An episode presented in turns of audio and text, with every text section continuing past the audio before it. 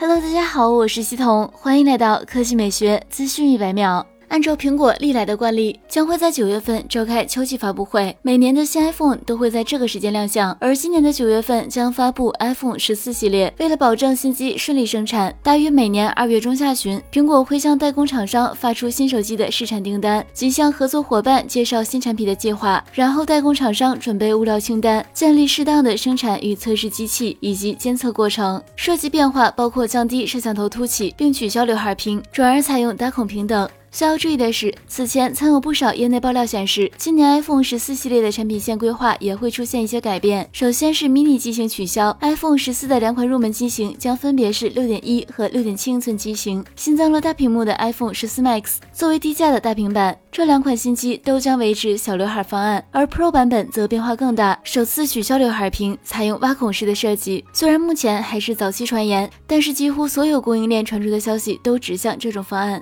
来看第二条新闻。近日消息，有媒体曝光了全新一代本田 CR-V 专利图，前脸为大尺寸的进气格栅，并与左右大灯组相连，侧面使用了较为平直的线条，勾勒出沉稳敦厚的视觉效果。去年九月，本田曾经宣布与谷歌合作，推出基于安卓系统打造的新一代车机娱乐系统。据了解，首款搭载了该系统的车型将于今年下半年在美国上市，与新一代 CR-V 的时间要素相吻合。不过，在国内市场，由于某些特殊的原因，国产版的 CR-V 怕是无法使用该车机，或者是进行魔改，这就意味着在功能性上跟海外版会有着一定的差异。当然了，本田的优势本不在此，对于其用户而言，能够保留注入 CarPlay 等手机互联功能已经非常实用了。国产版预计将提供 1.5T 汽油机、2.0升混动和2.0升插电混动有四种版本，其中 1.5T 版为销售主力。好了，以上就是本期科技美学资讯每秒的全部内容，我们明天再见。